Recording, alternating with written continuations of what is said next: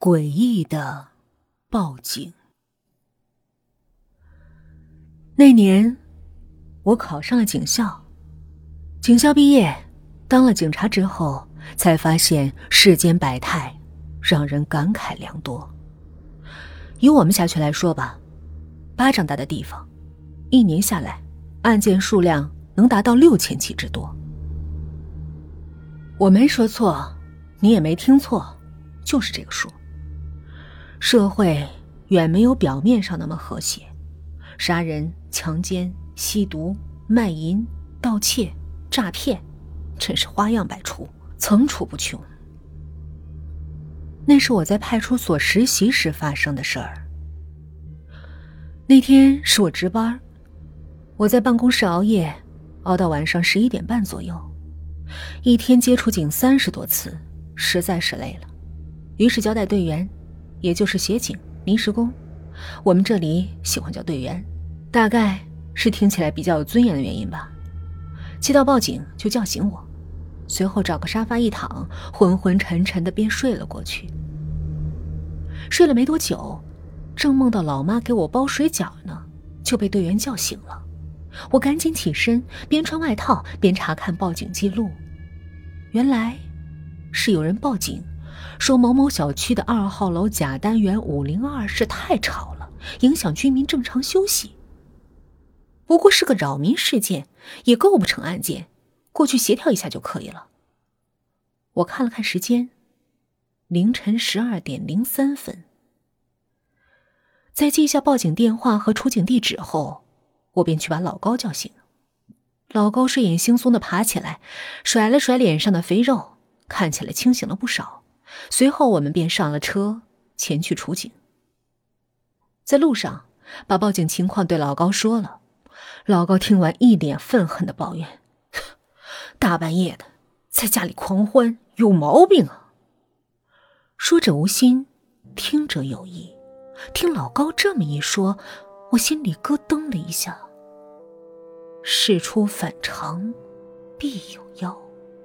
干警察这行，小心没坏处。于是我问老高，带没带警械？老高想了想，说后备箱好像还有根警棍。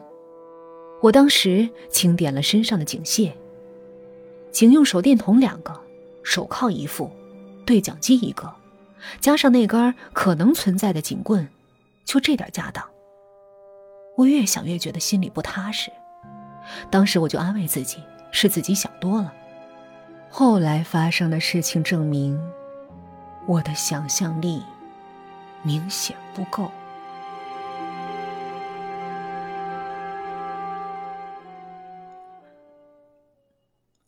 警车开了一会儿，老高有点不好意思的问我。你说哪个小区？刚才我还迷糊着，没记住。我哭笑不得，把地址又说了一遍，并提醒他，超过规定时间到达现场是要被投诉的。老高想了一下，又问：“不对呀，是我们辖区吗？我怎么不记得有这个小区啊？不会吧？你再想想。”我随口说道。我们分局的幺幺零接警中心经常把辖区搞错，这也是正常的。不过，即使辖区搞错，首先接警的派出所也要第一时间赶到现场，先维护好现场秩序，等待同僚到达后再进行交接。老高是我们派出所的老人儿，辖区内所有的地点他都熟悉。他咂着嘴想了一会儿，说：“好像有点印象，记得几年前有个案子。”地点好像就是这个小区，不过，老高顿了一下。我我记得，这个小区已经拆了呀。听老高说完，我马上对他的记忆能力产生了怀疑，毕竟之前他连小区的名字都没记住。我决定先找找看，于是老高抖擞精神，猛踩油门，向着他记忆中的地点开去。这一路七拐八绕，居然开到了一条黑乎乎的小路上。我隔着车窗向外看，真怀疑辖区内还有这样的地方。外面黑得很，隐约能辨认出路两旁杂草丛中的残垣断瓦，看起来的确是平房拆迁后的样子。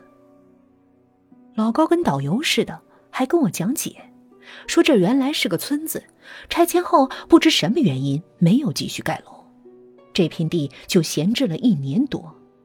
前面是个老市场，穿过老市场有个小区，可能就是报警时说的地址。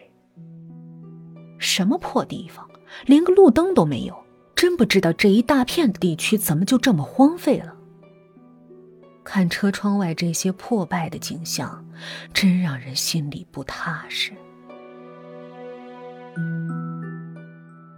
这里就是了。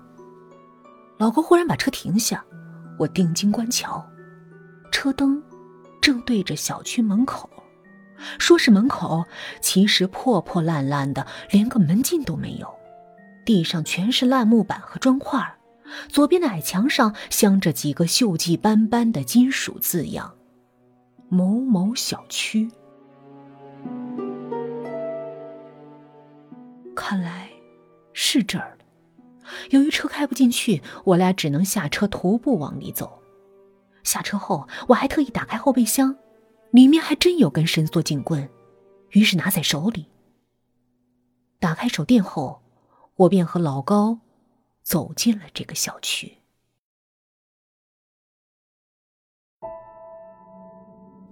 由于太黑，看不出小区有多大。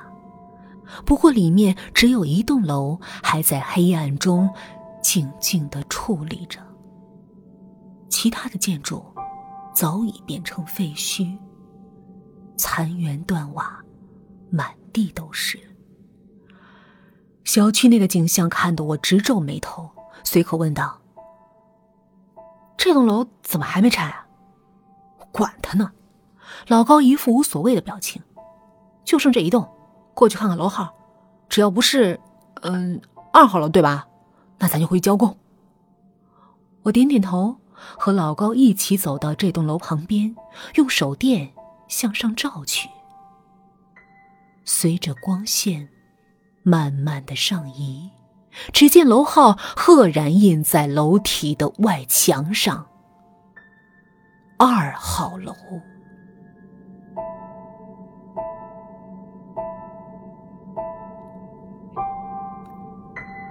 我禁不住张口骂了出来，跟老高两人面面相觑，心一下惊疑不定。我对老高说。别着急上楼，先在外面看看情况。老高表示同意，于是我们两个来到了二号楼的正前方，用手电慢慢的向上扫。就见这些房间的玻璃不是脏乎乎的，就是破碎不堪，明显是一栋废楼，不可能有人居住。手电扫到四楼某户的时候，我发现有一家的外窗。居然全部被砖头封起来了。我们看了一圈除了呼呼的风声，一切还算安静。站在甲单元的楼道口，我忽然想起一件事儿，于是问老高：“你你说当年这里有件案子，是什么案子啊？”“好，就是普通的打架斗殴。”老高说完，又问：“咱上不上去啊？”“上，既然来了，就不怕冒出什么幺蛾子来。”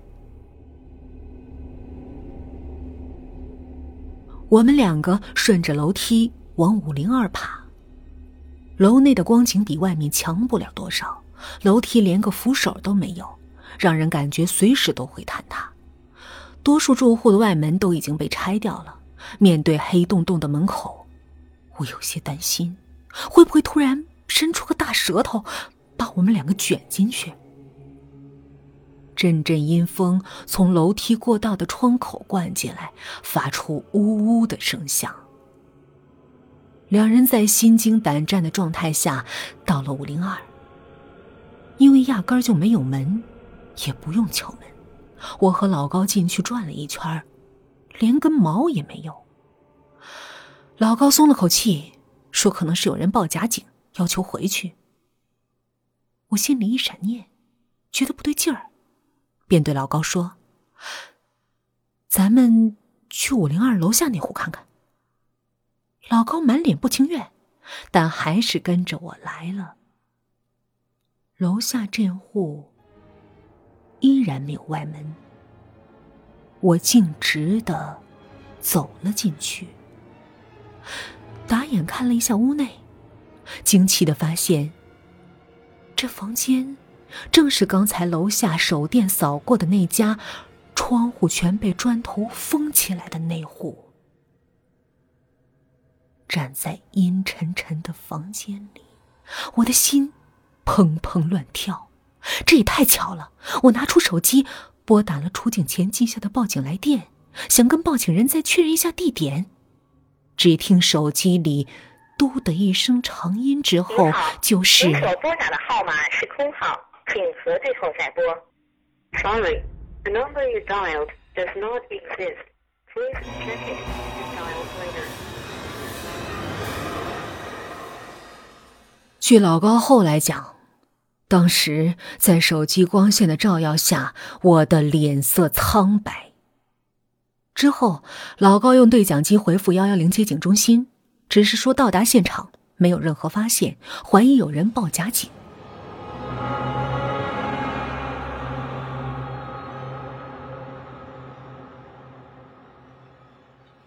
这件事情并没有就此结束。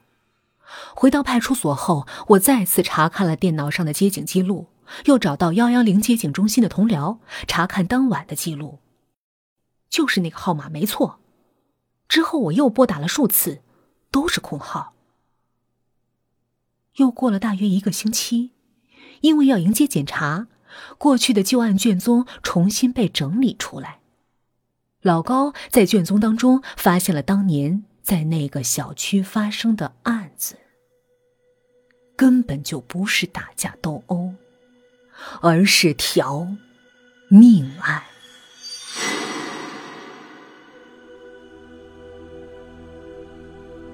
因为楼上声音太吵，两家住户发生争执，最后引发肢体冲突。楼上的男主人沈某在冲突中被楼下住户的王某打伤，沈某一时冲动，拿起家中的水果刀猛刺王某，最终追至王某家中，将其杀死。而王某被杀死的地点，正是那晚窗户被砖头封死的那户。更巧的是，报警的时间。命案发生时，报警时间是凌晨的十二点零三分，而我们那晚接警的时间也是凌晨的十二点零三分。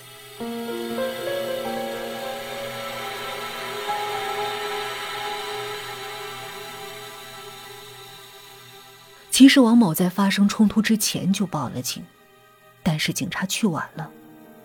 没办法，我也不想这么说，但这是事实。